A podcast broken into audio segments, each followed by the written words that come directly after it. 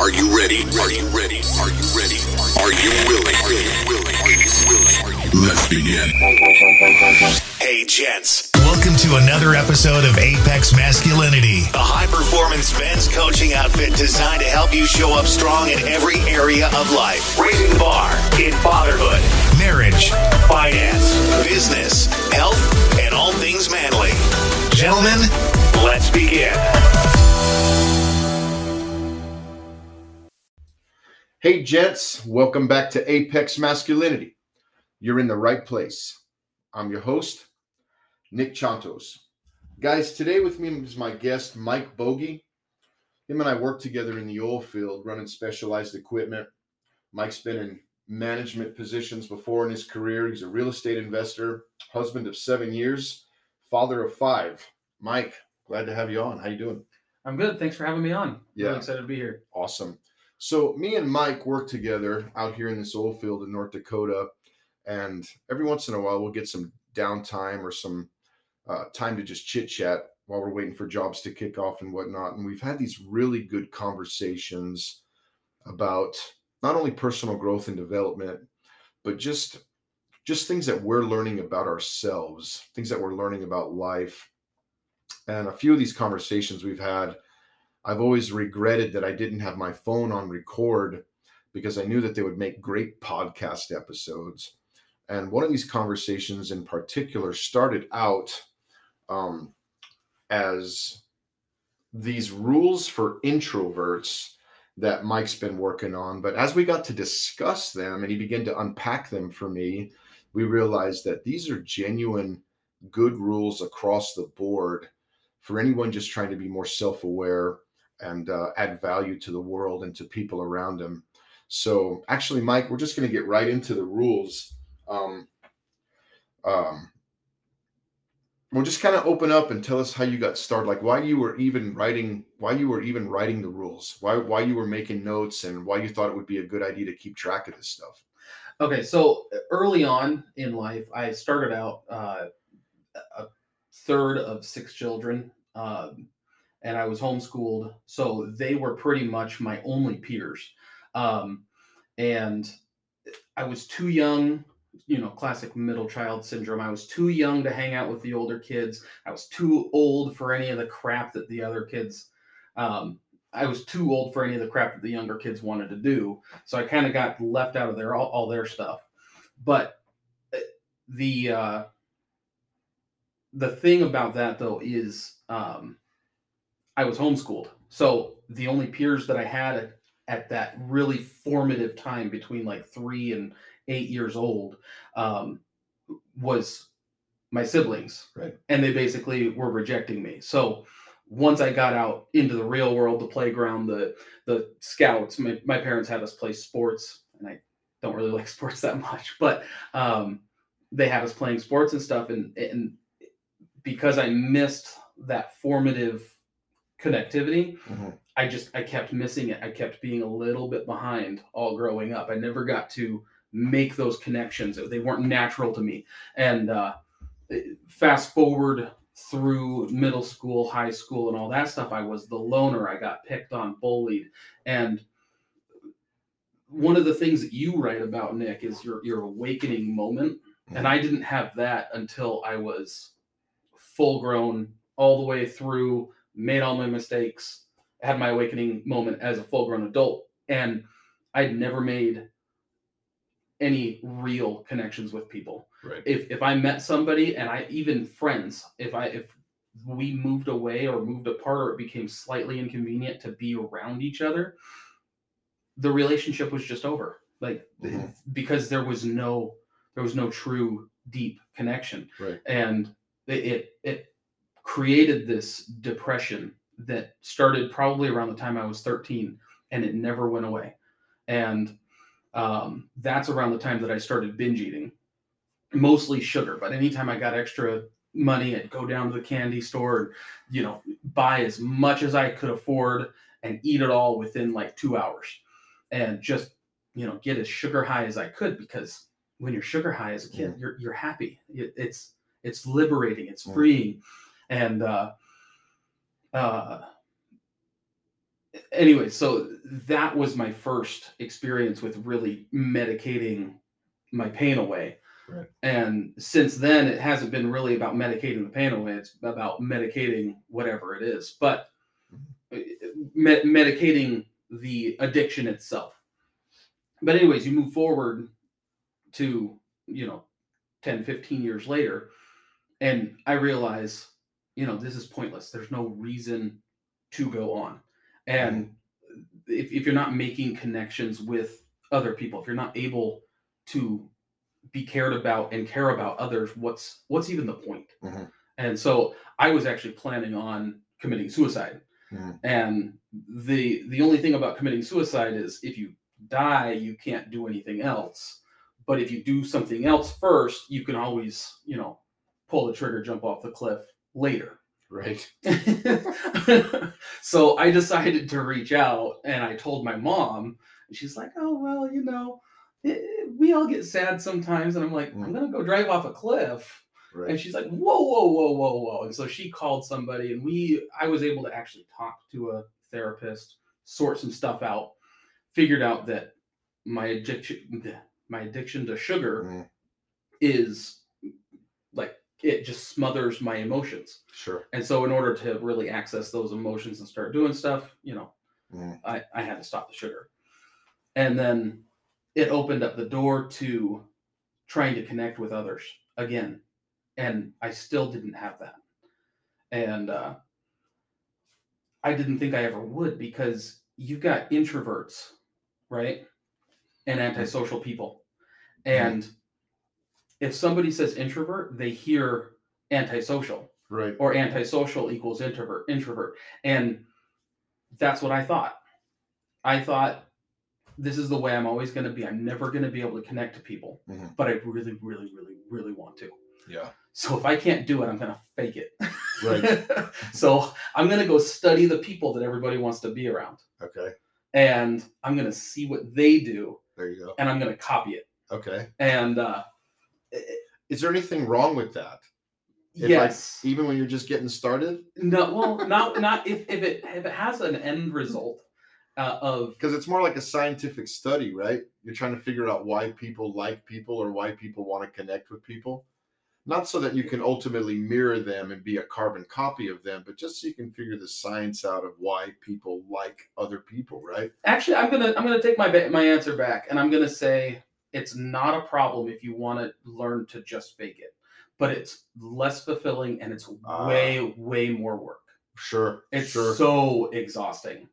Going to a party and doing the things that other people do it just wiped me out.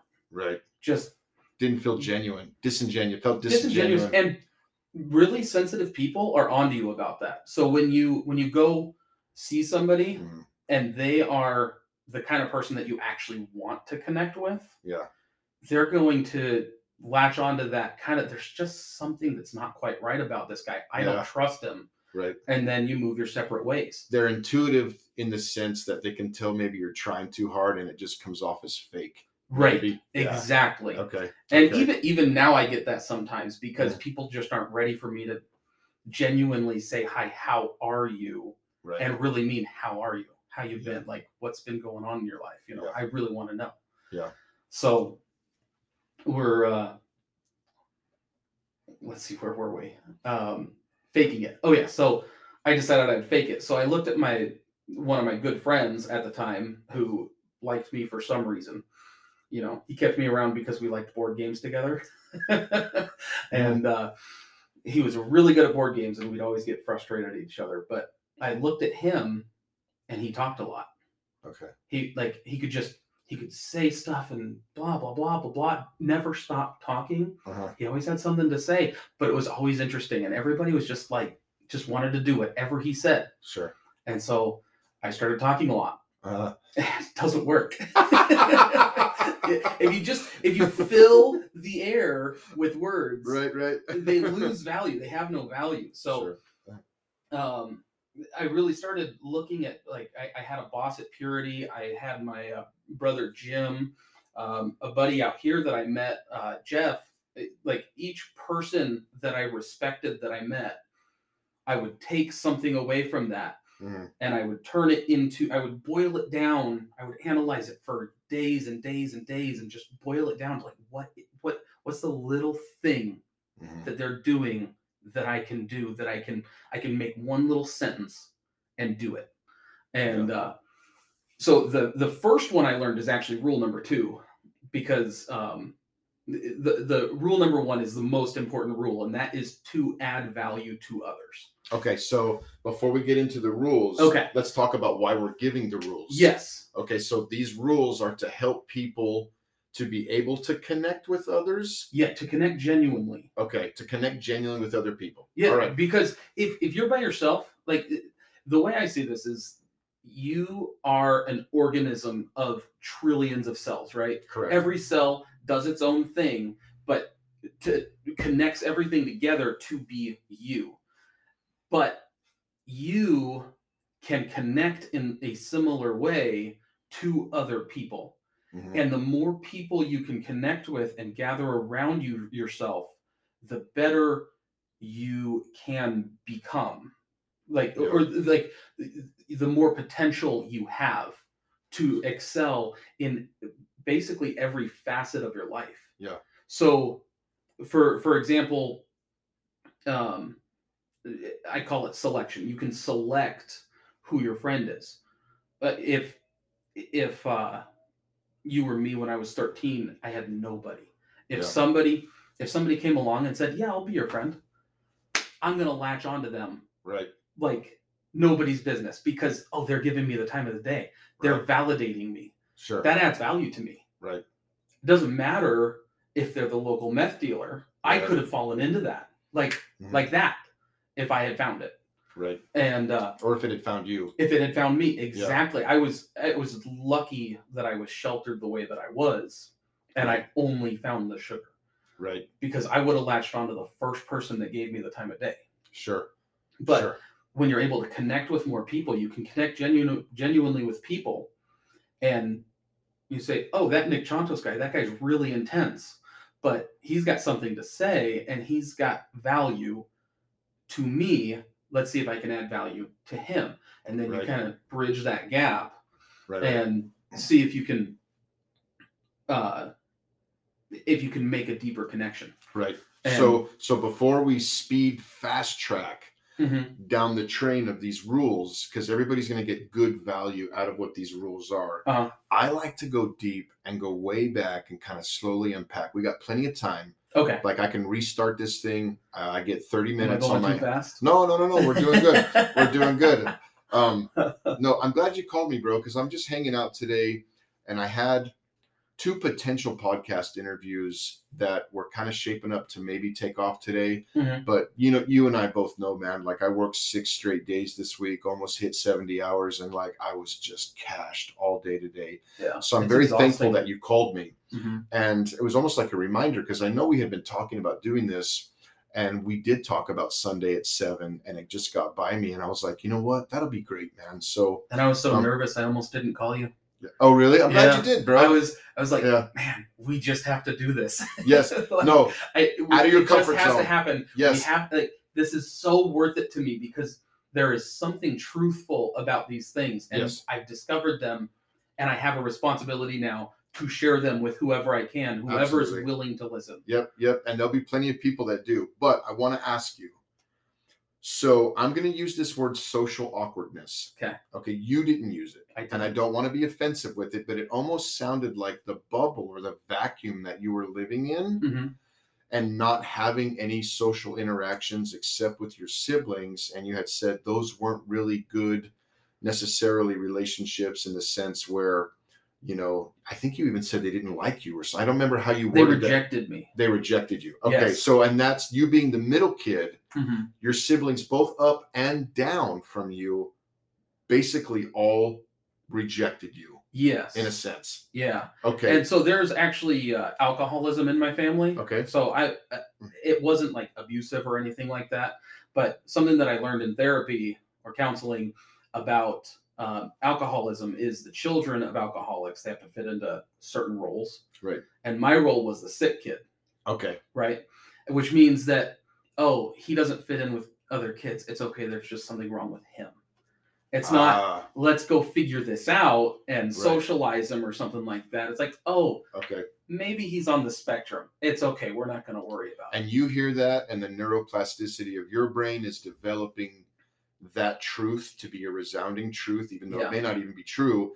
Not only in your mind, but your siblings are hearing it. You Yeah. know what I mean? And, it's like this whole reverberating thing right. where it's like it's bouncing off of me back to them and then it cycles back through and it Yeah. makes me worse, makes them worse, makes me worse. Right, right, right. Yeah. So you were talking about the sick kid, and I don't have the list in front of me, but like not only for alcoholic families, but any type of like traumatic family dynamic, there's always the sick kid, the The black golden- sheep, the golden child, the superstar. I don't even know. the even class know. clown Oh, is yeah, one of them. yeah, the I- stupid one. This the class Yeah. clown. Oh, I dude, I love that you said that, bro, because like it makes me almost want to stop and like analyze my own kids right now and figure out which roles my three kids are in. Not because our family unit is toxic or anything, but I think even in a well put together family or a decent family, kids can begin to assume roles and mantras that help them just cope with living in the family. But I was definitely the black sheep. Like I was the one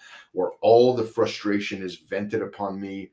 And uh, like I started going to jail like at 12. So I couldn't even analyze my sisters and figure out where they are. But I know my one sister, I don't know if she's the golden child or if she's like the hyper achiever because she's like a fifth class sergeant in the Air Force and she's been all over the world or whatever. But we mm-hmm. do that as children. We take on those mantras. So, okay, so now that we've got that, because I wanted to know why not only your younger, but your older siblings were all kind of like included in the same opinion about you. But let's fast forward. So, you Okay. said that the social awkwardness of that and not being able to make real connections with people kind of led you to the addiction of binge eating. And for like me, it was crystal methamphetamines, sharp needles, quick drugs, Mhm. alcohol, porn. For some people, it's eating. For some people, it's gambling. For some people, it's just going completely shutting down and going into an isolation state. Whatever it is that works with them. Yeah. But now that you've had this awakening moment, right, where you're like, okay, I sense that there's issues. I'm going to go back and try to analyze why. You said you thought saw a therapist. She kind of helped you walk through some of that stuff. You're realizing like why the social awkwardness developed. You're realizing how that led into the binge eating. You're realizing all of this information now as a married man, seven years with five kids. How is your intimacy and connection, not romantically, hmm. but on a personal level with your wife? Like, are you extra striving to make sure that you are connecting with your family today on a deeper level? On an emotional level yes i i value deeply uh the emotional side that i still have underdeveloped Right. but that one awakening moment that you mentioned Yeah. it for me it wasn't one awakening moment it was many over many And that's how it works, right? and the first year of our marriage we almost killed each other so we we are both the most stubborn people i have ever met Okay. and um so neither of us knew how to end a fight Oh, okay. Okay. so they would just they would escalate and escalate and escalate and probably the last two years that i've really really been working on this social thing hard Yeah. like really trying to turn it into actually connecting with people um it's been the best two years of our marriage of Hmm. of knowing her and my kids are they're interacting very well they're interacting with me very well Yeah. um granted i still get grumpy i, I Sure. still i still fail Right. with the with the sugary binge eating thing Yeah. um and uh, you know it, it the uh i mean I, I haven't mentioned that i'm also a porn addict but i i did uh you know come into that as an adult Sure. or I guess as a young teenager into an adult. Um, but that's it was the same exact thing as the sugar. Sure. And if I didn't have sugar, I had porn, Yeah. and sometimes I would do both at the same time. Sure. Right. stuff my face and you know Right. uh, stuff my eyes. Sure. but it was covering up the same core issue Sure. you know it was it was medicating without drugs, Sure. and Yeah. And it's almost like people think that because I've talked to a few people where I'll mention uh, and nobody recently, but I'll mention the meth and and and the coke and the the alcohol and stuff like that, and people almost give me this this weird look like, well, like I've never done those things, you know what I mean? I wouldn't But- that far. My addictions are legal, you know what I mean? Yeah, but they're At just least I only lost my house to gambling. right, right, right. but they're all just as toxic because they keep us in this place of stuck, this place of shame and regret and defeat. And like, you know, um, kudos, man, for you know being vulnerable and transparent with that because there's a lot of guys out there that are struggling with all kinds of different things. And to hear that n- not only is someone on the trajectory of personal growth and development, they're working with themselves, they're aware of their addictions, they know the road ahead is going to be uphill, Mhm. but they're committed to that journey. Yeah. And to still have your awakening moments and be working on yourself and seeing tremendous progress, but to still have to be in the pit fighting the battle, you know, on Mhm. occasion, you know, because that old man and those old addictions and stuff, they die hard. And for me, for for a long time, and this this just percolated in my mind right now, is my triggers are obviously fatigue is one of them. Purposeless is another. When I get stuck in this oil field, and you and I both know we make great money. We make more money than most college graduates in this country will ever see.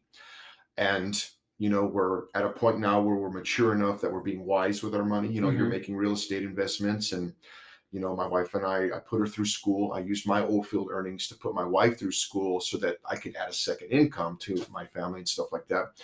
But even though I know that fatigue and purposelessness, purposelessness like just driving this truck, this hydrovac or these side dumps or um, roll off trucks, hauling bins or whatever it is that we're doing, I feel like, is this it?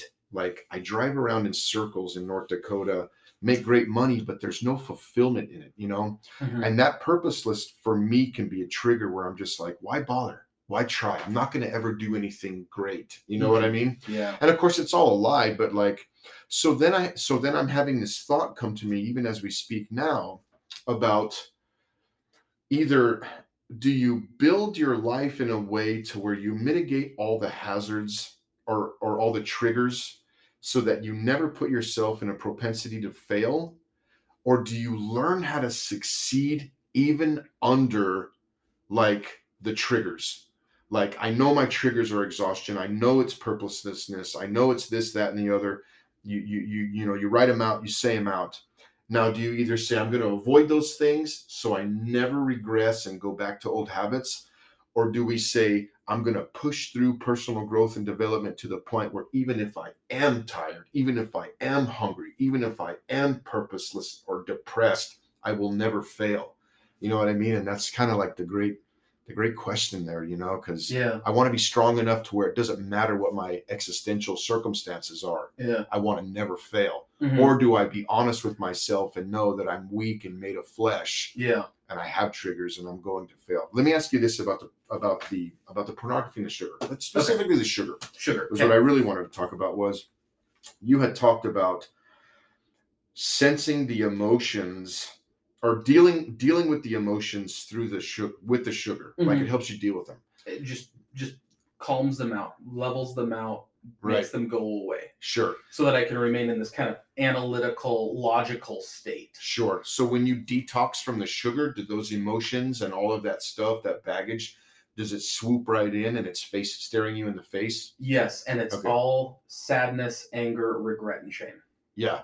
Okay. There, no joy, no uh, happiness, Mhm. none, of, none of that. And that's kind of how the depression kind of got there. Was you you make these bad decisions and then you come back and you've got all this shame and stuff and and uh, are we fighting the clock? No, no. And when we Okay. and when we run up on 30, I'm just gonna stop it and I'm gonna start another 30 minute block of time. Oh, so we'll keep going. Okay. So when so tell me this, do you is it difficult for you as a man to to be aware of not only of the struggles, but be aware of your progress and tracking your progress. I mean, there was a time when you were like single, suicidal, binge eating, overweight, like struggling with porn, like all these different things. Mhm. And I mean, and now, even though those things for any of us, even myself, can kick off from time to time because we're all fighting the fight, Mhm. you're married, beautiful wife, beautiful family, real estate investments, great job.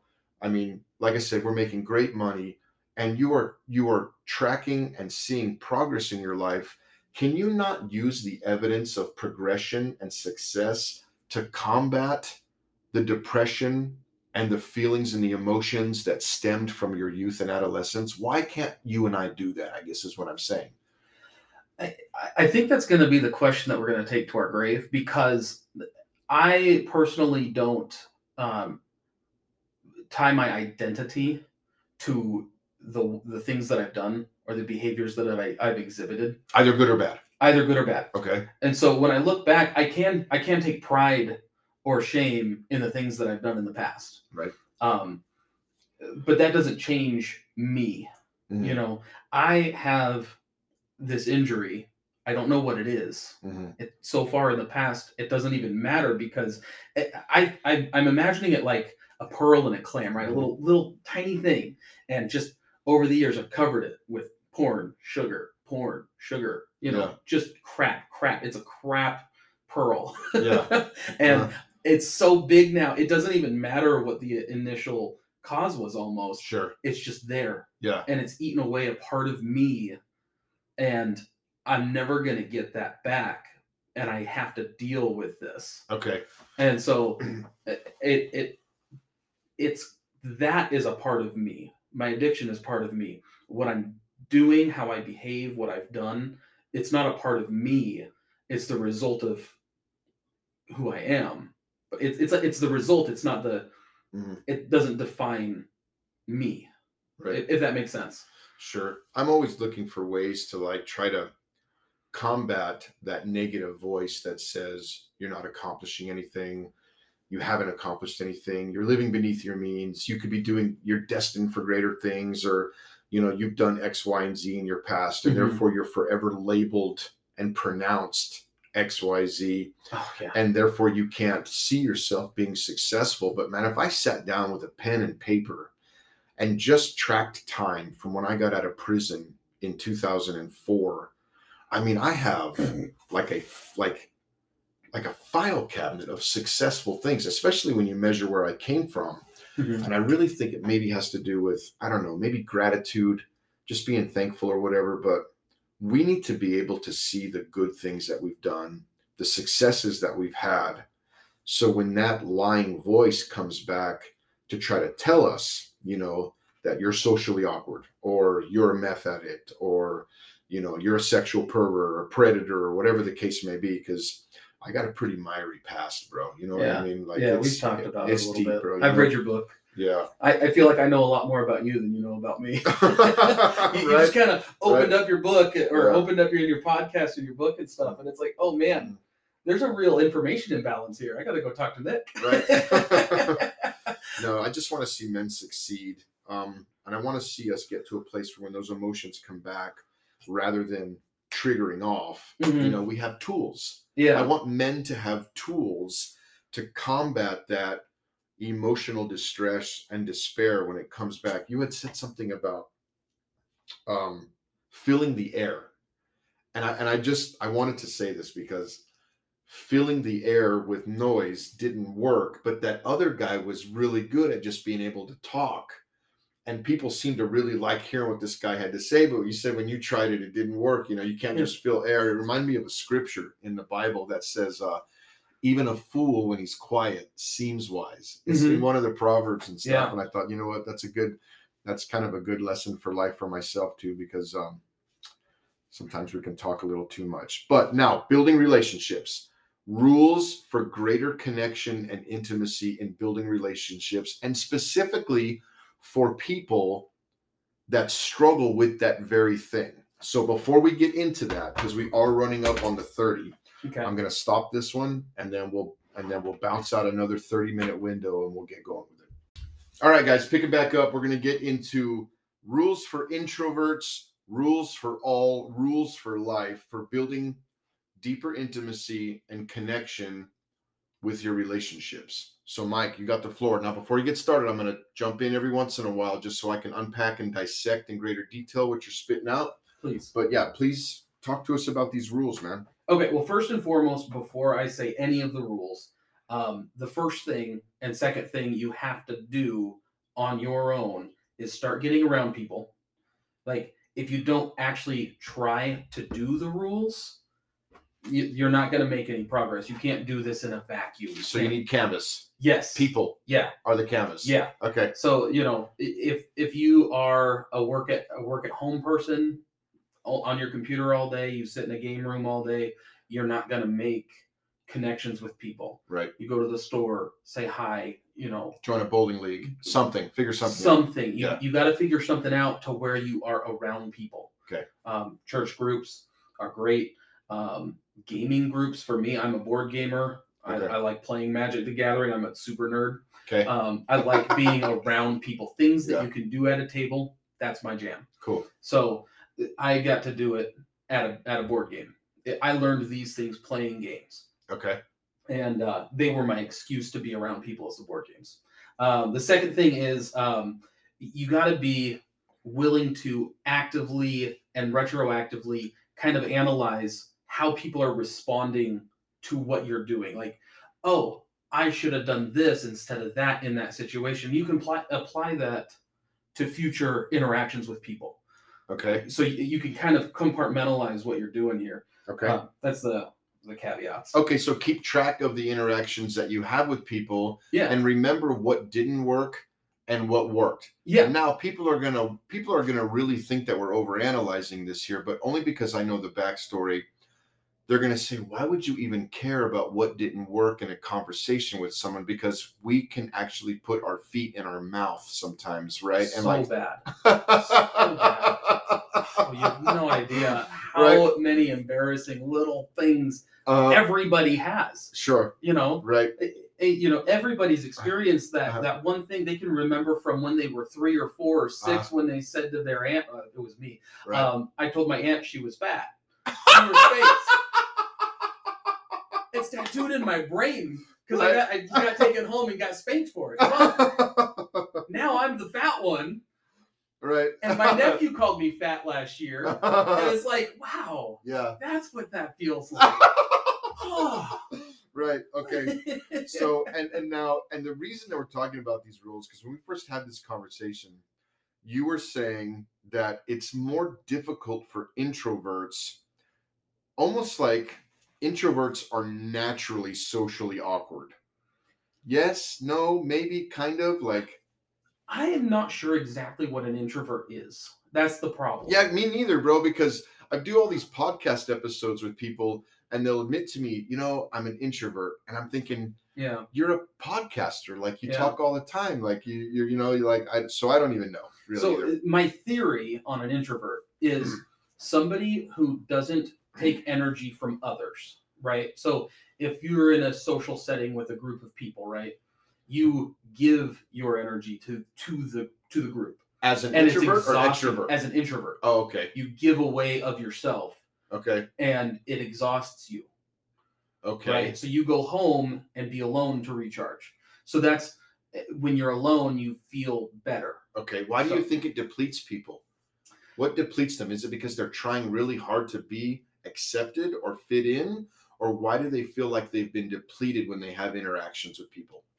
For me, in my like analytical brain kind of way, Mm. it's kind of a uh, there's a lot of variables. Okay, Like you're here, you have certain expectations of me. I can interact with you, Okay. right? But now this person is expecting this behavior. How do I how do I combine how I'm supposed to interact with you with how I'm supposed to interact with them? And somebody who doesn't naturally like sponge up to people and be able to just know how to interact with everybody at the same time okay, it's it's changing gears changing gears and it's it's exhausting. It's okay. mentally exhausting. Now this this begs the next question: uh-huh.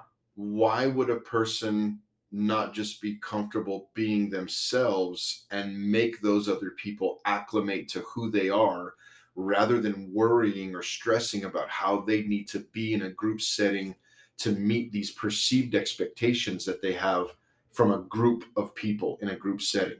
Why couldn't they just be themselves and either accept me at face value and how I am, and I'm not even going to worry about trying to be everything for everybody?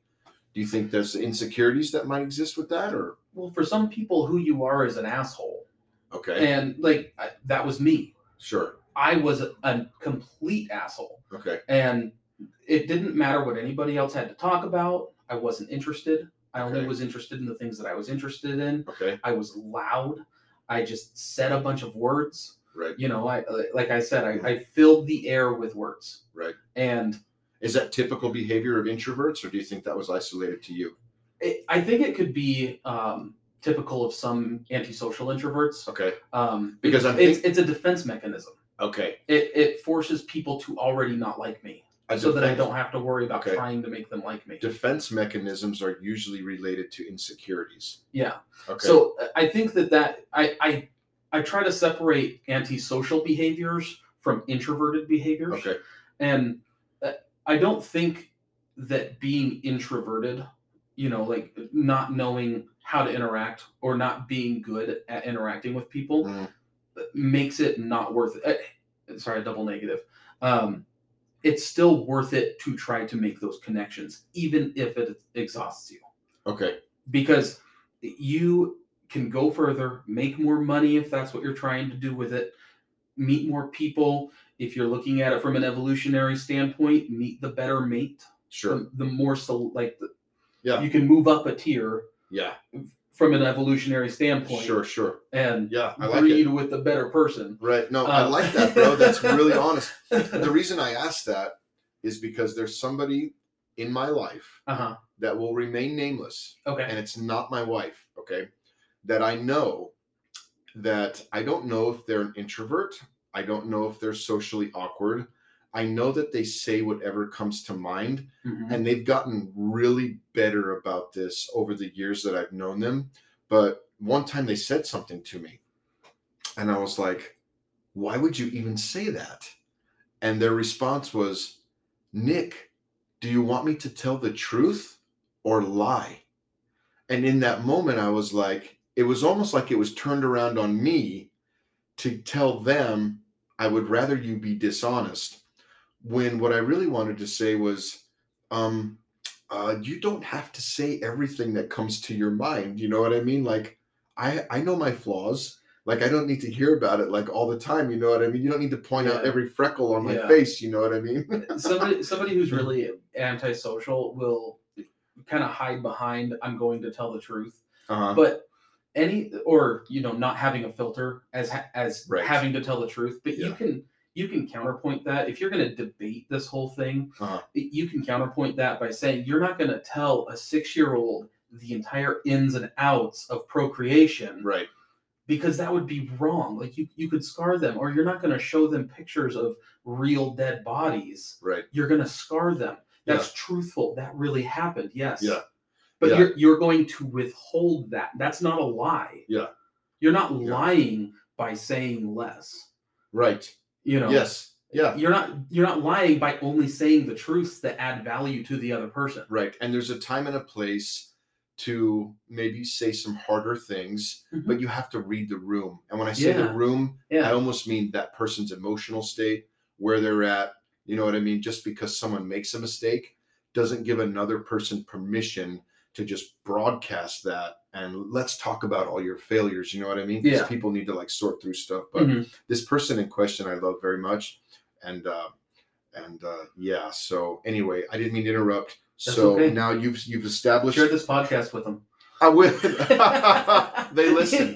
Yeah, they listen. So- Active and retroactive analysis provides progress even in failure. Okay, Yeah. so we are analyzing every interaction Mhm. and being very honest with ourselves and saying, okay, that last social interaction with that Mhm. person went well. yes The one before that, I said this and I probably shouldn't have, or maybe that person was looking for something from me and I didn't offer it. And if I get the opportunity again, Mhm. I'll be either more vulnerable, Yeah. more transparent, Yeah. or I'll ask them to be more vulnerable or transparent because I realize now after the fact that that's what they needed me to do and I didn't do it. Okay. And So those are big things for introverts too. When you're starting out doing this, it's small things. Mm. Like maybe you shouldn't say that, but the, the dress does in fact make her butt look big. Right, right. Right? Maybe next time, next time you're asked a trick question that's a trap, yeah.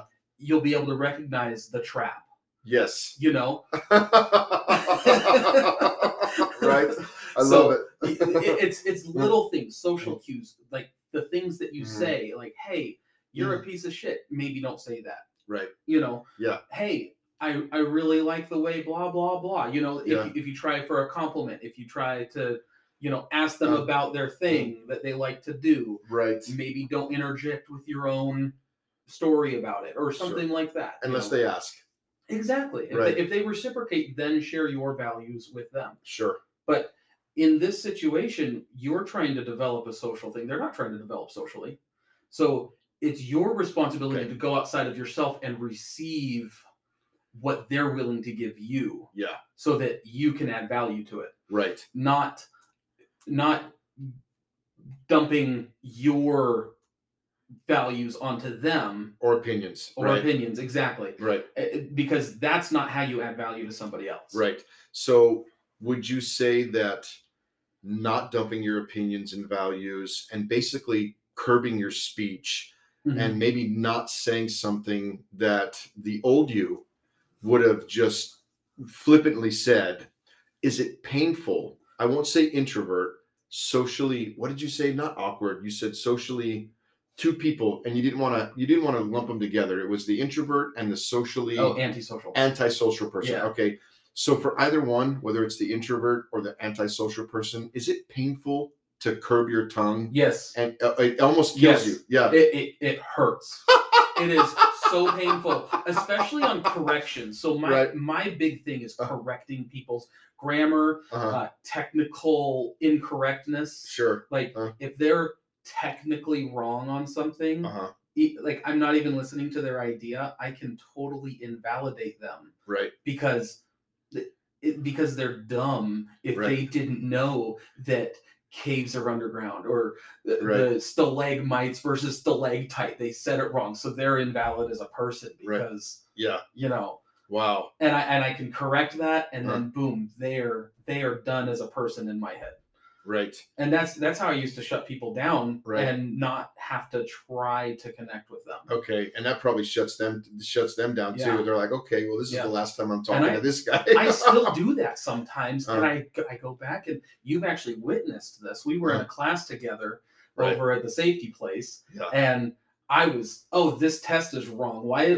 why does this question say this when the real answer is blah blah blah? And I was Yeah. I was yeah you couldn't let it go i remember I couldn't that let it go, and that is that that is embarrassing to me that you had to see that Sure. because that's who I used to be all the time all the time, Yeah. hundred percent of the time right and Mm. it it sucks when it peeks its head out and Sure. it, it mostly comes out in classroom settings but right right I, I suck at classroom settings so you were saying you were saying that curbing your speech and making sure that what you offer of yourself is value added so this gets us into rule one. Yes so Add rule value. one is add value to others.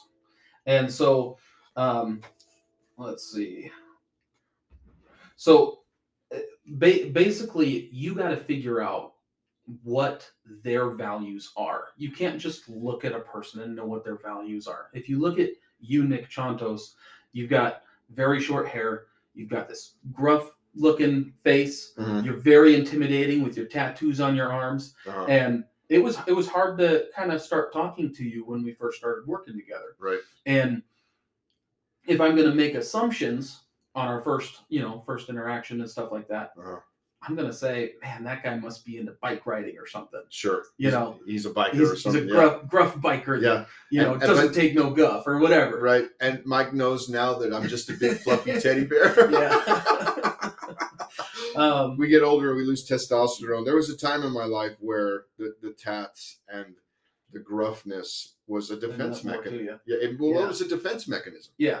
Just like we were talking about that earlier, because the black sheep for me, that ended in prison. Like I Mhm. made that decision that I was not going to be the be dumping spot Yeah. for everybody's junk anymore. Mhm. So if you can put on, and I don't want to call it a facade because it's very much a part of me. Like, um, you know, I had to learn to be tough, and when I did, excuse me, because I was a pushover for a lot of years. I mean, I was that scrawny, pimply faced kid that looked like Kurt Cobain on crack Okay.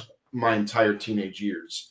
And i was i was a focal point for bullying and all of that stuff. And when i got to prison i had some convicts take me under their wing. And basically it's like do or die. You have got to change. And i wanted to change. Right. so once i realized that either a pretending to be gruff or being gruff afforded me space Mhm. and respect Yeah.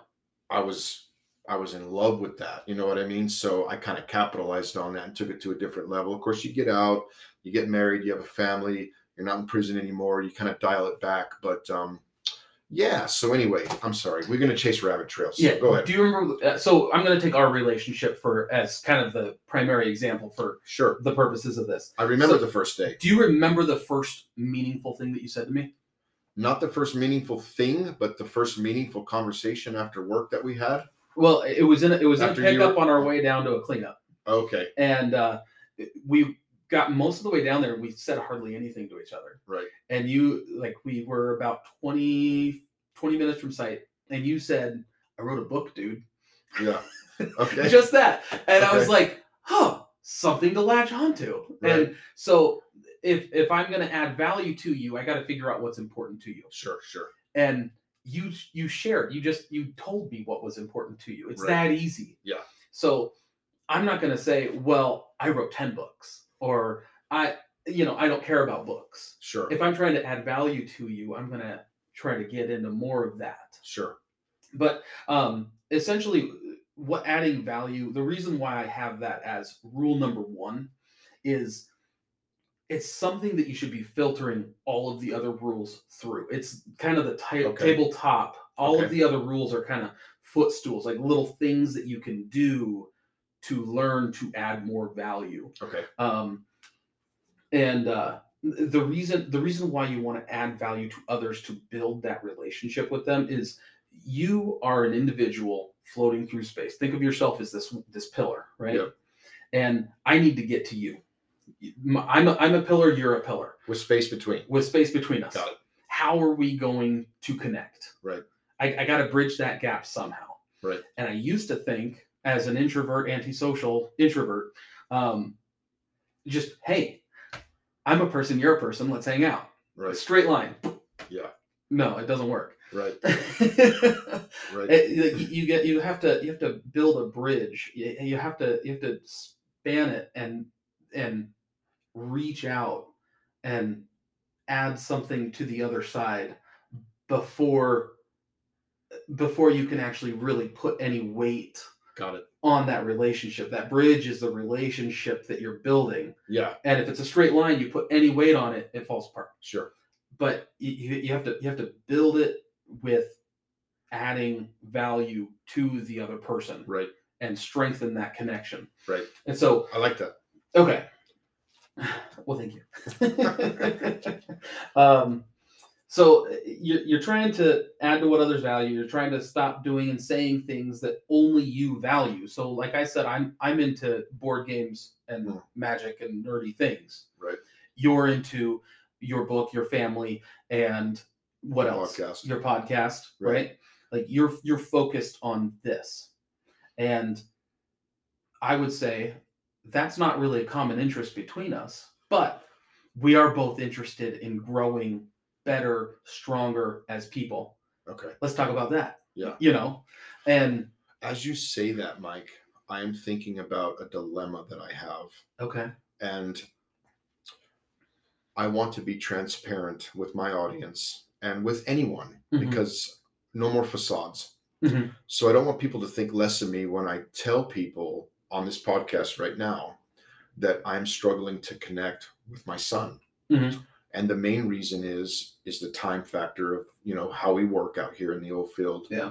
But what you just said there about finding what they're interested in instead of a straight line, you're my son, I'm your dad, that's enough. We should be able to connect and be okay all the time.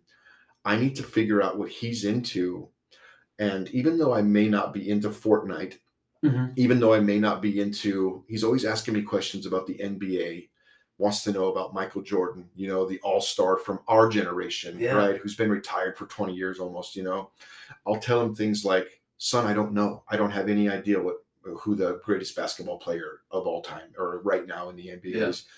And it would almost seem like if you value the relationship, you almost need to sacrifice what you value and embrace what someone else values for the purpose of building that arched bridge that won't give way under weight. You know what I mean? Like, yeah. not that I'm pretending to be interested in basketball or video games, but if I can learn a few things about topics that he's into, Mhm. when we do attempt to connect or we have connection moments, Mhm. I can go to him rather than make him come to me and have better connection. And that just came to me right now when you said Yeah, that. that's profound. Yeah. That's that's a really good idea. Yeah. And, but I don't think that uh, you shouldn't look at it as sacrificing of yourself. You already sacrifice of yourself out in the oil field. You like that's not your value set. Your value is your relationship with your son. Right. That is your value set. Yeah. So learning what he's interested and adding to that doesn't take away from you. It's not a zero sum game. It doesn't lessen you to make him more. Right. It makes you more to make him more. I like that, bro. Yeah. That's So it's really good. just don't don't think of it like it, it can be that way it can be a sacrifice Mhm. to to go out and improve that relationship with him you can kill yourself Well, that's what you said To- you were doing. to do the relationship yeah yeah, you felt like you were like it was killing you to like try to connect with people. it's it's all about how you look at it if you look at it as you value the relationship then you're going to want to put in the work into the relationship Absolutely. it's absolutely worth the work Yeah.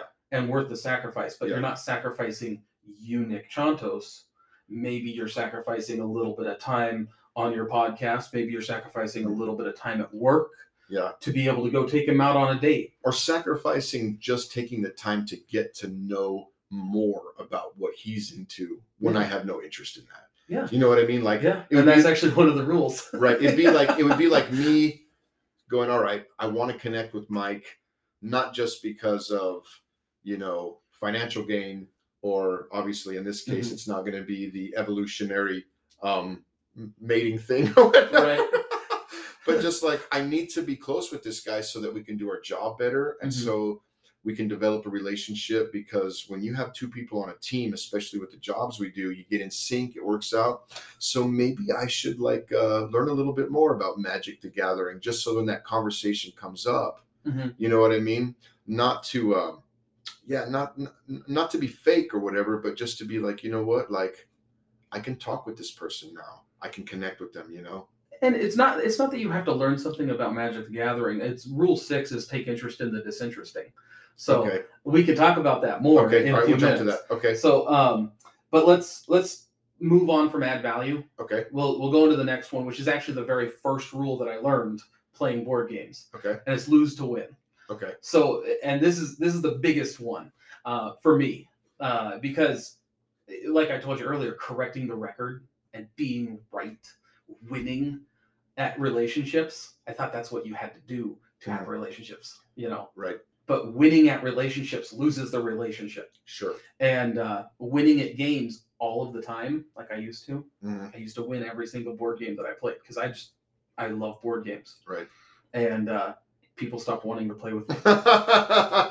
so this is no I- fun I theorized that if I lose a few, right maybe I'll win more in the long term. sure sure But that's that doesn't mean to say throw a game. It means to say, you know, pick pick a strategy that might be a little wonky and, and try try something weird and see if it works. yeah And uh, but that actually expanded out into this whole thing of maybe I'm wrong. right? So I, I switched my whole paradigm to maybe I'm wrong, like when I'm talking with somebody. And that way, when you tell me something as fact, it's not, it's not, no, you're wrong and here's facts. Right. You know, if, if everybody liked people more because they were factual, everybody's best friend would be Google. Right. And I would argue some people's best friend is Google. Right. but um, it, people are more looking for you to validate them. They're not. They're not looking for you to prove them wrong. They, and it's not even about being right or wrong. It's about it, it, it's about just talking. Yeah. I, I, I don't I don't I don't know where I was going with that, but No, it makes sense though for sure, man. you know, Just connecting. Uh, yeah, I mean, but if if somebody says something that they understand to be true, and you don't understand it to be true, and you reject that, it's like you're putting a sword in their pillar. If we go back to earlier's analogy, Yeah. like you you're attacking them as a person to say they are wrong, Sure. and that violates the budding relationship that you're trying to build. Right. So if instead you turn around and say, "Hey, I could be wrong," it kind of opens up the door for you to seek out, "Hey, how could I be wrong? Right. Like, tell me more about Mhm. your understanding of the situation." Sure. Like, as a Catholic, that's my religion. Growing up, it was like, "Ooh, all non-Catholics are going to hell." Right. You know, like the whole fire and brimstone. You know, Mhm. and no other Christians can be saved, kind of a thing Right. and my understanding has shifted to okay i still believe what i believe but i don't think everybody's condemned i think Mhm. everybody has their relationship with god and god will determine who's saved and who's not it's not my place Right.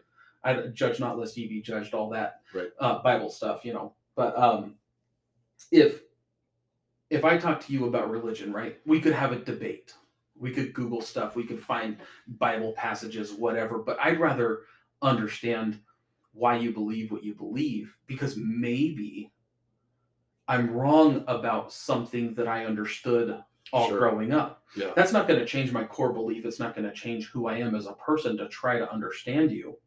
Unless you come to the place where you realize they're right and it shifts the way you think or or, It could. or, or embrace something. Yeah. Mm. But you don't want to go into it thinking that you're changing religions so much as it is, Right.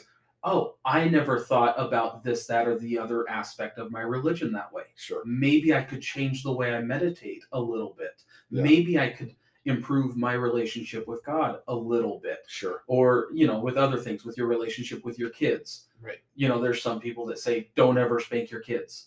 Or there's some people that say, don't ever blah, blah, blah. Co sleep, don't co sleep. Everybody has advice. Yeah. And they're all right. Like, if you listen to them, they are right. Everybody else is wrong. Sure. And if you go into a conversation with somebody, oh, did you co-sleep or did you immediately put somebody, your kid, in the other bed? You know, neither one of those is wrong. Mhm. You know, and it's like, oh, why did you choose that? You know, and, uh, help me understand better. Right. I like it. And uh, so where where did we? And uh, but yeah, the, the big thing about that though is like you were saying, maybe you change religions. Well, one of my core values is my religion, Mhm. and I don't have to lose that. I don't have to sacrifice my core values to add value to you by engaging with your values. Sure.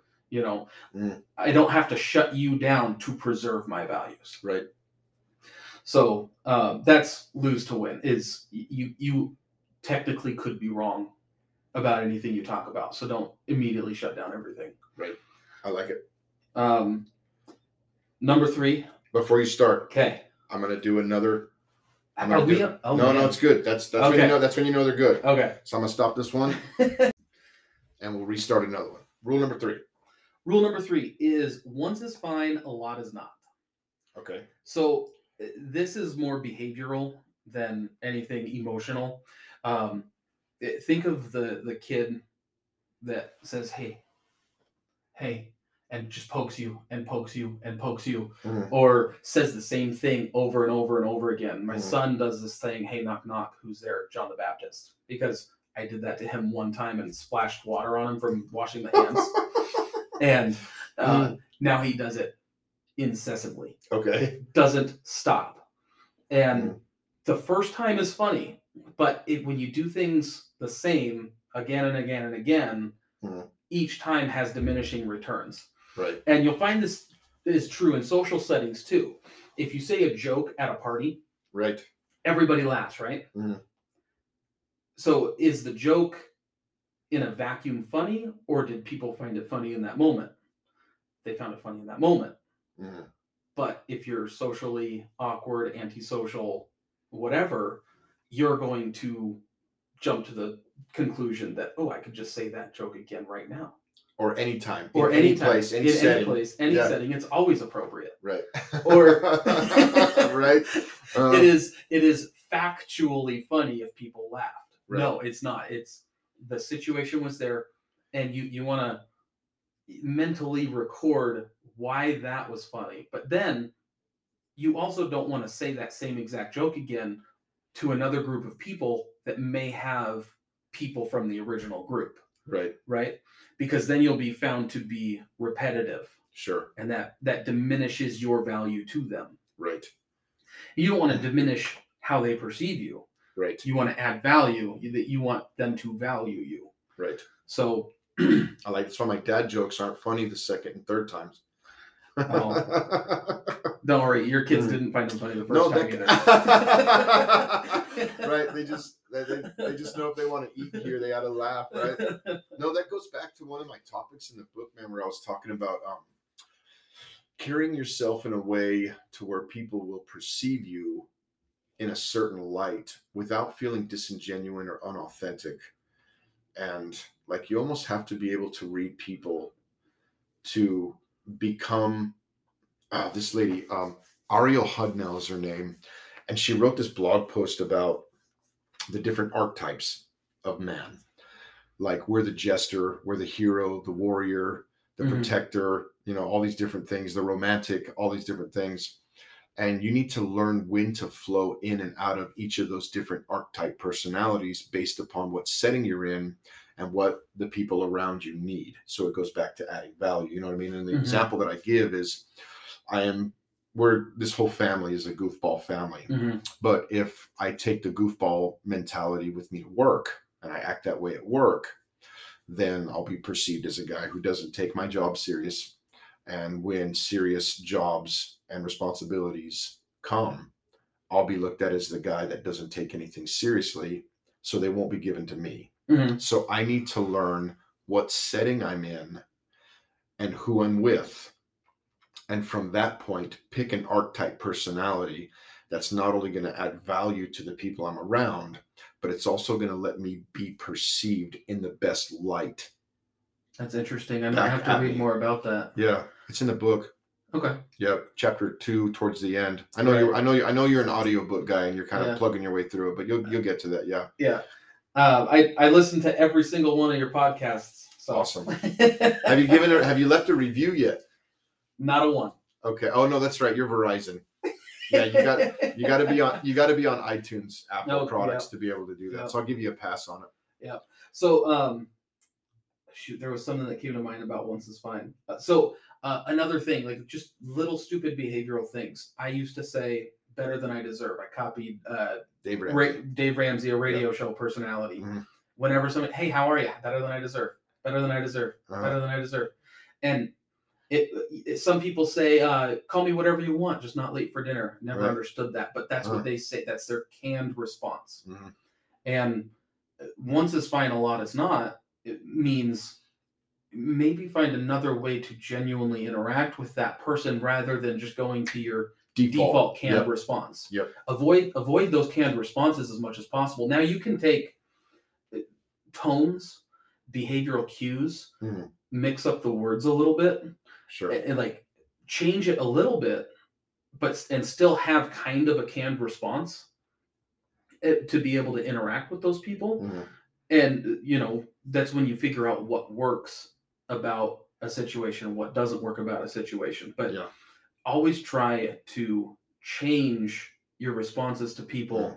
Don't go for that canned response that you've had prepared for years because that's that's what I had. I would I Mhm. would you know, take something that I saw in a movie one time and kind of put it away in the back of my brain so that if that situation ever happens, I have a response. Right. Right. you know, and I Mhm. and I think more people than I used to think actually do that. Right. And um, because I've met people that have used the same lines for movies that I've used. and okay. it, it doesn't uh, it doesn't go over well when I know what movie they're quoting Sure. uh, or as well. Uh, it, it makes them less original. It makes them less valuable Right. to others. Yeah. Um. Anyways, so that's kind of a small rule. That's that's about it for that rule. Is is more behavioral than it is emotional or connectivity. Sure. Which Um, requires you to be aware. Yes, it does. Yep. Yeah. Um, number four, speaking less says more. Okay. So, um, basically, with that is you, if you say nothing or very little, hi, how are you, and then give the other person the floor, they're going to tell you everything that you need to know about their values, hmm you know, and then all you have to do is say, hey, tell me more about that. Tell me more about the thing that you're interested in. Hmm and then you talk to me about your book. In our in in our first interaction you talk to me about your book. Mhm.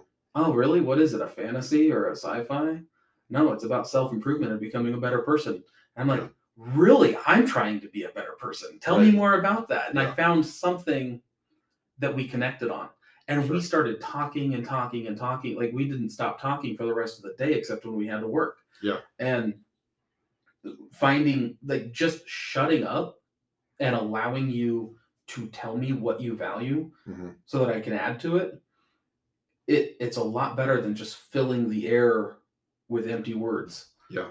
Um, I remember that day. I remember getting back to the yard that afternoon, and you made me cry. Yeah, it was like 45 minutes after we had already quote unquote clocked Mhm. out, and um, then it was almost your turn at that point because I think you had gotten to a place where my transparency and just the way I was carrying myself in that moment as a genuine person let you know. I would hope that, all right, this guy's not put every dirty deed out on Front Street, Mm-hmm. but he's made himself very vulnerable. And now I feel safe enough to share some of my concerns and my battles. And in that space, the second half of the day or the second half of the conversation, you had the floor Mm-hmm. and you were able to share all your stuff. And I was able to just, you know, interject here and there and let you fill the space with not unauthentic or disingenuine things, but the core values and the actual heart and struggles of who you are in that moment, you know? Yeah. And because of that, I feel like the relationship deepened. Yes, you allowing me to reciprocate helped build the bridge slightly stronger that day. Yeah. And um, there's some people out there they're they're not going to reciprocate ever. They will talk and talk and talk and talk and talk, and you don't have to be rude to them. You don't have to, but that's where selection comes in. Some Right. people are not ready for the next level of a relationship, Yeah. And there's many many people out there like that I like that. but giving yourself selection allows you to find the people that will reciprocate. Yeah. Rather than being bunched up at your own pillar, never connecting with anybody, you're you're putting little connective feelers out there to see who you want to deepen a relationship with. Yeah. And another guy at work that I've had some really deep conversations with. I, I mean, it, you know, like a lot of the stuff we do is, you know, you'll be one guy in a truck or you'll get a swamper or something that'll go out. And once you hit the work site, then it's work, work, work, and the equipment's loud. You don't get a chance to talk a bunch. But mhm, I've had some really in depth conversations with Dustin yeah. before. mhm, And I don't know if he's had those with other people or with you. Um, but you may have had them with other people that I haven't had them with. And just being willing to engage and practice all these rules that you're talking about to deepen relationships Yeah. has really helped me build a bond with about three or four guys at work where, you know, it's, um, it's real. Like I come home and I think about you and Mhm. him and other people and the fact that you're at home with your wife and your kids. And you hope they're doing okay. Yes, And- exactly. yeah. That you, what I was trying I've to never say. felt that You before. just said it. Yeah. Yeah. No, I, good. never felt that before trying to do these things. yeah. Actually caring about other people. It's insane. Uh, it's the They way stop existing as soon as you stop. As soon as they're not in front of you anymore. That, Right. That's how it used to be. Right. Yeah. Yeah. But uh anyway, so speaking less when you when you speak a lot, you are um you're putting your values out there. And it's unsolicited. They're not asking you to share your values. They're not like what you're interested in. Mhm. What a lot of a lot of really antisocial introverts are going to steer the conversation right back around to their interests Okay. oh you wrote you wrote a book that's nice i i got a brand new charizard first edition pikachu pokemon thing Yeah. right Uh, and i'm going to build a deck that does such and such a thing 90000 damage i'm going to win on turn three right. Okay. yeah and Yeah. and i shut down your values and i replaced them with my values i filled the air with my values and i destroyed any chance of a relationship Sure. completely. And there's other situations where you will, if you just talk and fill the air, you'll never have an opportunity. Or if I just talk and fill the air, you'll never have an opportunity Mm.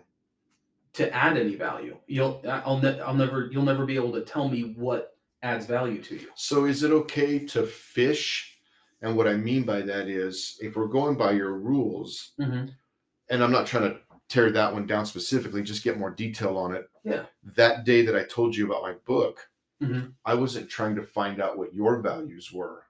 I was fishing in that moment, I guess, and sharing my values with you almost to see where you would take the conversation next. You know what I'm saying? Uh huh. So it almost seems like you could be the kind of person that would say, you know, I've got this magic deck or I've got this or that or whatever, and put it out there. Just don't put it out there for elongated periods of time in a conversation, but Mhm. like, here's what I'm all about and into in this moment. Few sentences, brief thing. You threw the line out, it's got a hook on it, and see how they reciprocate so that it's not a deal where you or an uh, socially um, say the word again socially Uh, antisocial. antisocial person or an introvert is constantly not sharing their own heart Mhm. but they're just letting other people share to them so they can build relationships with other people. When does the antisocial or introvert person get to the place where they're going to say you know what? I'm going to start telling other people what i'm about and what i'm into to see if they'll reciprocate these rules in this relationship back. Is there a place for that I'll let you know when I get there. okay okay Um, the, the, these rules are ever expanding and growing, and, and I'm learning new things, and I'm I'm trying Yeah. things out, and um, so it, I'm in a state of flux, and I'm I'm actively engaged with my Well, it, personality. would, it would almost seem one-sided for a person to be in the place where all right you know like i, I kind of like this person or i need to get to know this person better or whatever so the only way this is going to work is if i find out what they're into and then try to find a connection with what they're into rather than you just being you and saying this is my bare self. Will you connect with me? Right, but You know our, I mean? our our connection isn't over your book, though. right. If it was over your book, I we would have been talking about syntax and grammar and and writing classes right. that you took, Yeah, right? your analytical brain yeah. Yeah, no, but that's that's the book. right. What the book is about is improving as a person and i latched onto that. Right. So mm-hmm. i'm into magic dude is like how like my the the exact same on my end hey i'm into magic dude yeah you know and um you had nothing to go on with that but somebody else might and i'm Sure. actually now that i think about it i'm actually quite open about being a nerd now okay and I've made so many more connections. Like, oh, really? You're you're, you're a nerd? You talk about it? What? and, you know, a lot of us are antisocial. We Right. like we don't get out there much, right right and uh, Mhm. uh, you being vulnerable and transparent is actually that it helps me make Yeah. connections with other people that have Yeah. shared interests. and isn't it the way to be though almost like all right, Mhm. this is what i am and either we'll connect on it um i mean you obviously temper what you say but like this is who i am and if you can't connect with me then i don't really need to connect with you basically almost you know like i don't know i Like, mean you, you still need to make that initial connection because I'm not into books. I'm not into writing.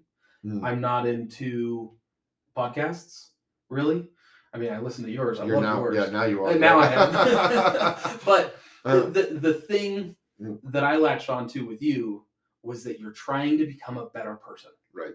Tell me more about that. Like, yeah, ooh, that Yeah. that interests me. Yeah. Like you, we we connected on that, yeah. and so Maybe a little bit deeper of an issue than magic or the football Maybe, game or the yeah. weather or something But like that. if if if I say I'm into magic, that's code word for I'm a nerd. Let's talk about nerd stuff. Oh, okay. You That's where. I would have talked about my cool ant farm that I had when I was a Maybe, kid, yeah. stuff like that. Right Maybe, yeah, exactly.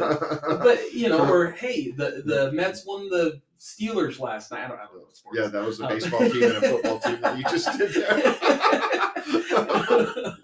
yeah, I'm, I'm I'm not a sports person, right. but no, uh, don't feel bad, bro, because like a couple years ago, somebody was telling me, uh, "Oh, you're from Colorado, man. Like, uh, how about that? Uh, oh, what is that guy's name, bro? He was a Christian and he was always taking meals on the field. He Mm-hmm. was a quarterback for the Broncos, and my mother-in-law is gonna be so mad at me that I can't remember this guy's name. oh man, Um, Brett Uh, Favre. right? How did you not know that? Yeah, uh, no, no, not Brett Favre. Anyway, this yeah, just to show you how much I'm into sports. Um, Tim Tebow. Oh, okay. There it is. Yeah. Okay. And and this guy was like, "How about that Tim Tebow?" And I looked at him and I said, "Yeah, it's a pretty good replacement for John Elway, huh?" And the guy looked at me like blank stare, and he's like, "You do realize that you've had three or four quarterbacks in between John Elway and Tim Tebow?" And I had no clue. I was clueless, bro. so don't feel bad. oh gosh.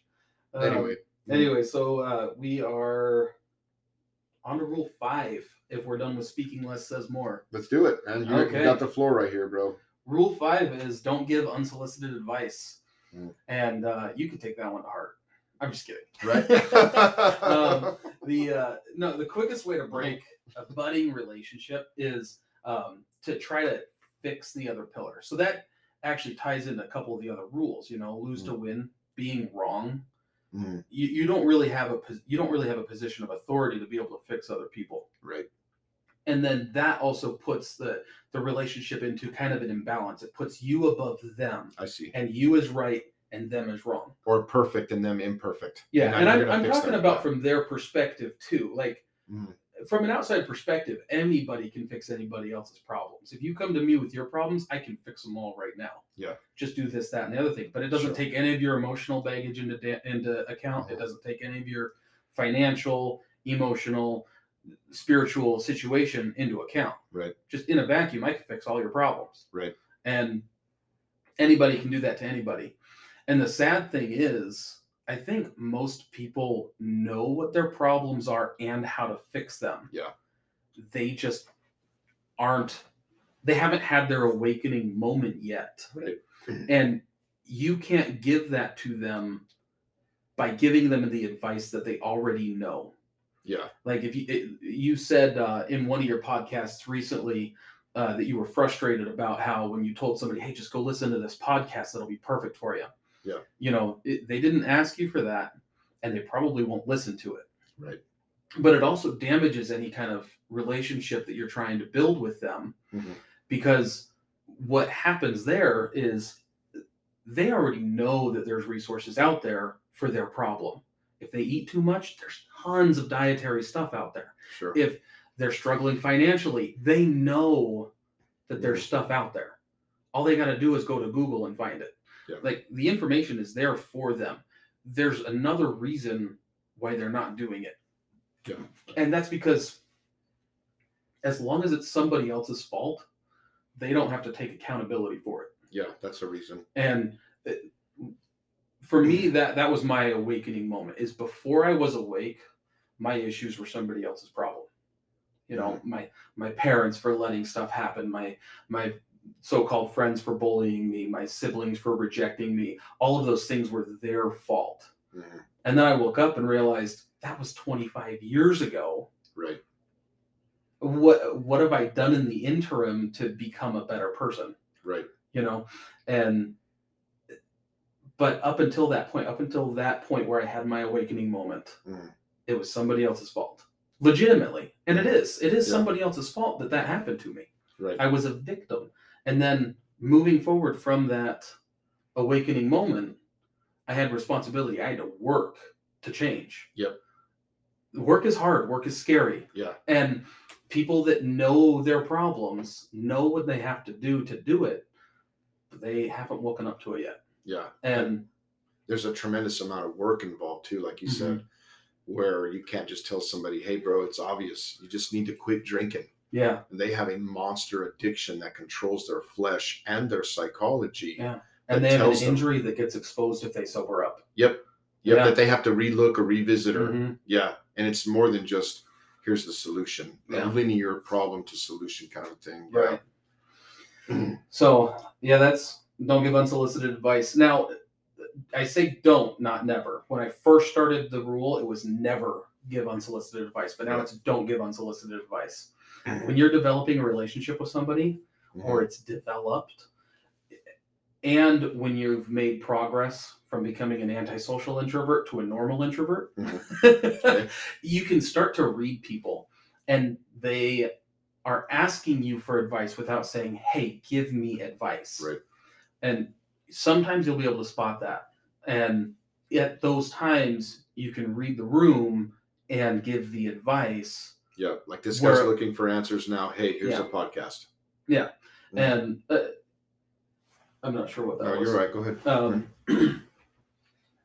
but anyways, the uh, if you if you read the room and you're able to give the advice, or if you if you are able to read the request for advice, um, you can you can give the advice fairly fairly well at the same. Sorry, I'm all tuckered up now.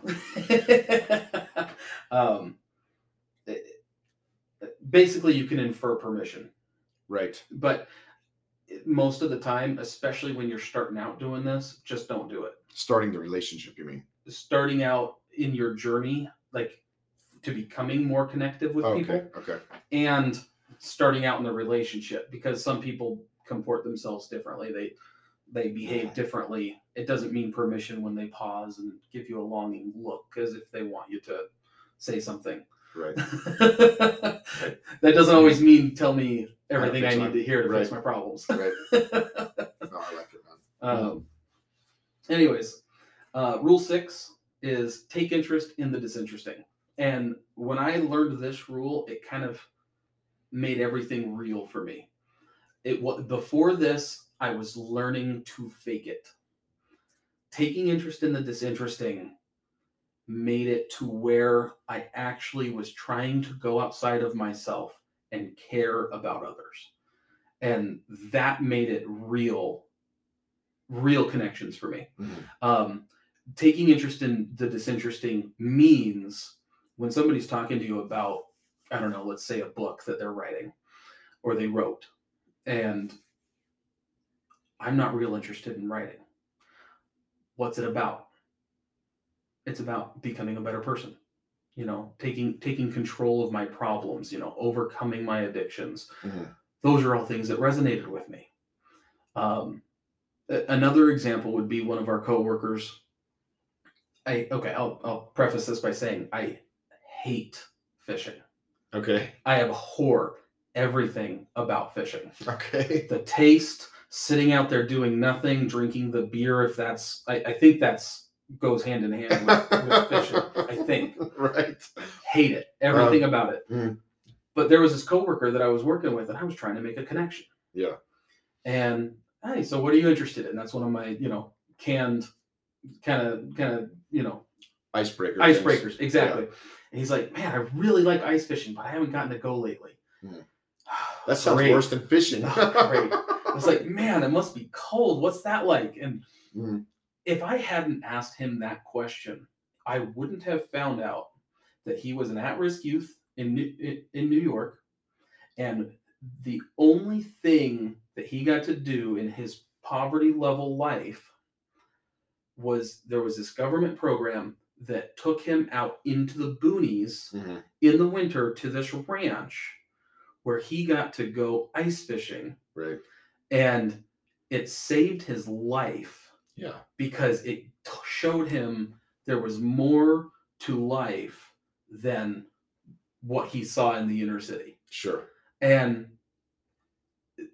in like that floored me that like ugh, it's another fishing guy Yeah. Right. you know, Mm. and you know, as a coworker, I don't have to have a super deep connection with him to Mhm. have a connection with him. But understanding why fishing is so valuable to him and being able to engage with something that I'm completely not interested in Yeah. is it's important to make that connection with somebody to um to not fake it Mhm. to so oh you fish cool let's talk about fishing and fish stuff you know Right. why is fishing interesting to you and then you get into this whole interesting thing Okay. This interesting facet of his relationship with fishing Right. and you can pursue the interesting part so for you it's improving as a person Right. becoming a better person and i'm that's a very interesting facet of the book writing genre Mhm. you know fantasy great sci-fi great ooh romance Mhm. you know but no this is interesting and it's an interesting facet of the picture so you latch onto that and focus on that and talk more about that Yeah.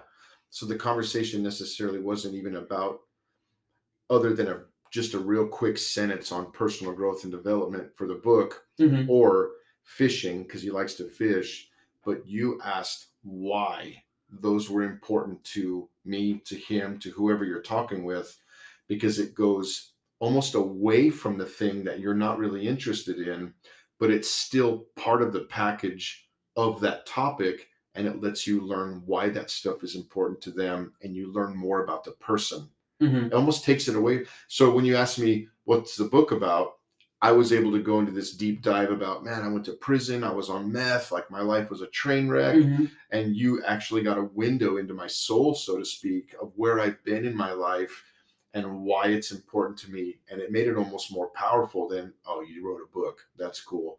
Why did you write the book? Yeah, Wow, cool there's a story bro there's a backstory to this uh-huh. that is really interesting. I love it, man. It's good stuff. Yeah. Um I appreciate that. um so there's some behavioral cues like when you're talking to people Mhm. like this and um somebody that is in a conversation and only says uh-huh uh-huh yep uh-huh uh-huh might not be listening. Right. you know they're not trying to interact with you and maybe that means that you should be toning it down a little bit. Like they're not interested. They're not they're not connecting. You're you're not making that connection. Yeah. um, another behavioral cue is they're always interrupting you that means that they're not interested in what you're saying.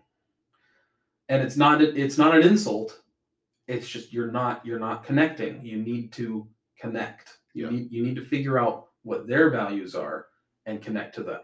Yeah. and um i just think that if if you if you find what they value add value to it.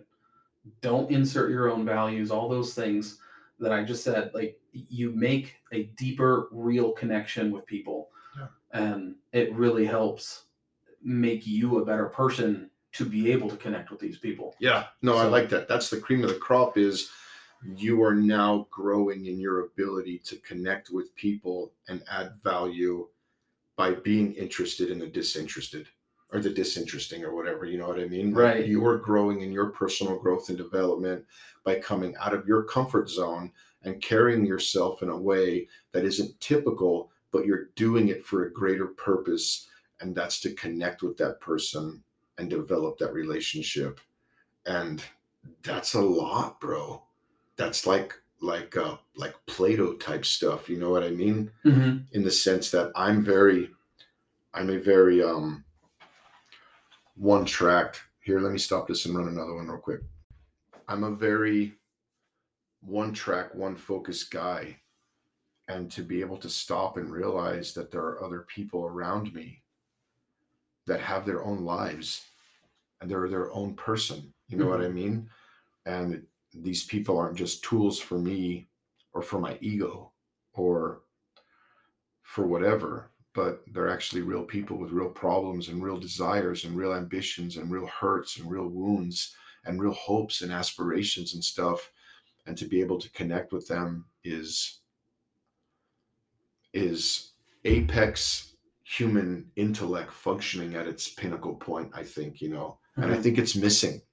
I think it's missing. And um no i've gotten a lot out of this already bro. Like i'm gonna re-listen to this again.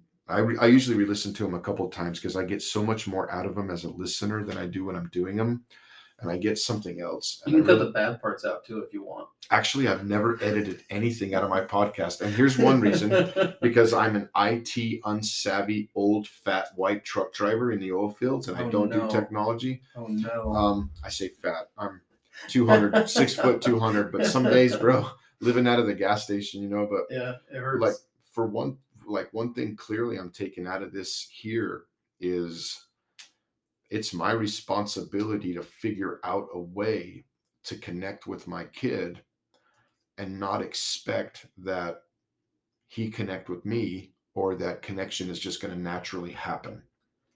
That's true. No, nobody's coming to you for a connection. If you're looking for a change, Yeah. you have to put in the work.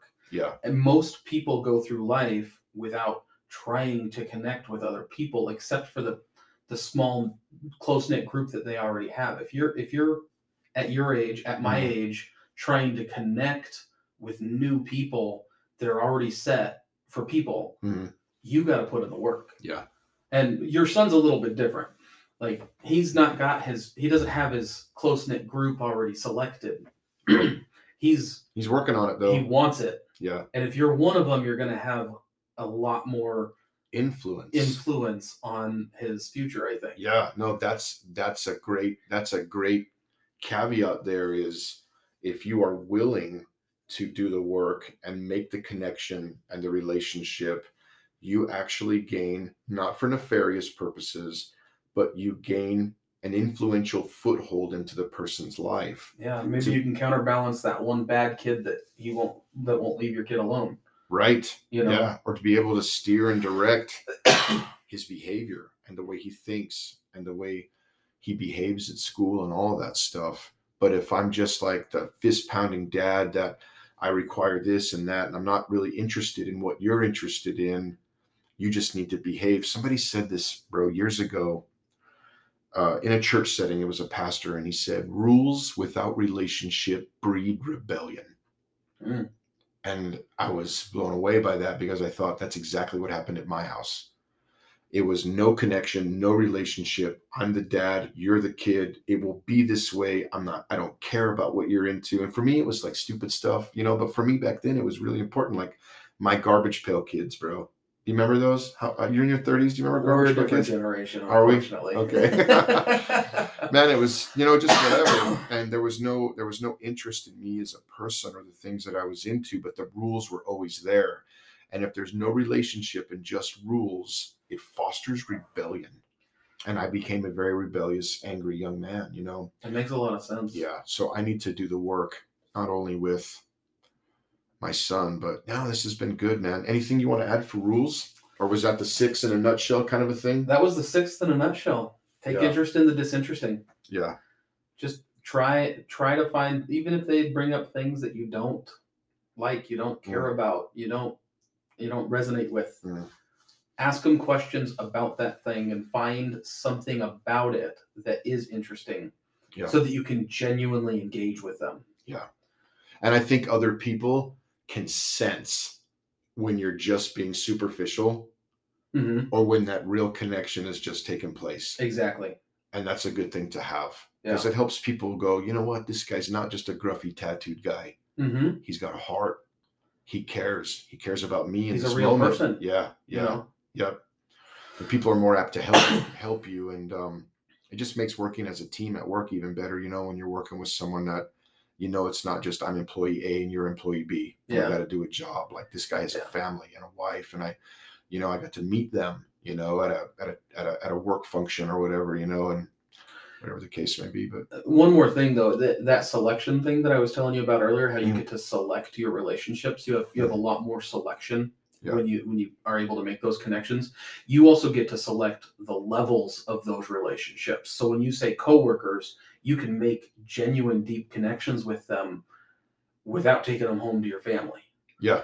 or you can take them home to your family Yeah. you know and you get you get to decide how deep that relationship gets to go Yeah. you don't just let you you don't have to let them in because they're the first thing that comes your way Right. you, you can you can keep that a work relationship but it's still a genuine relationship Yeah.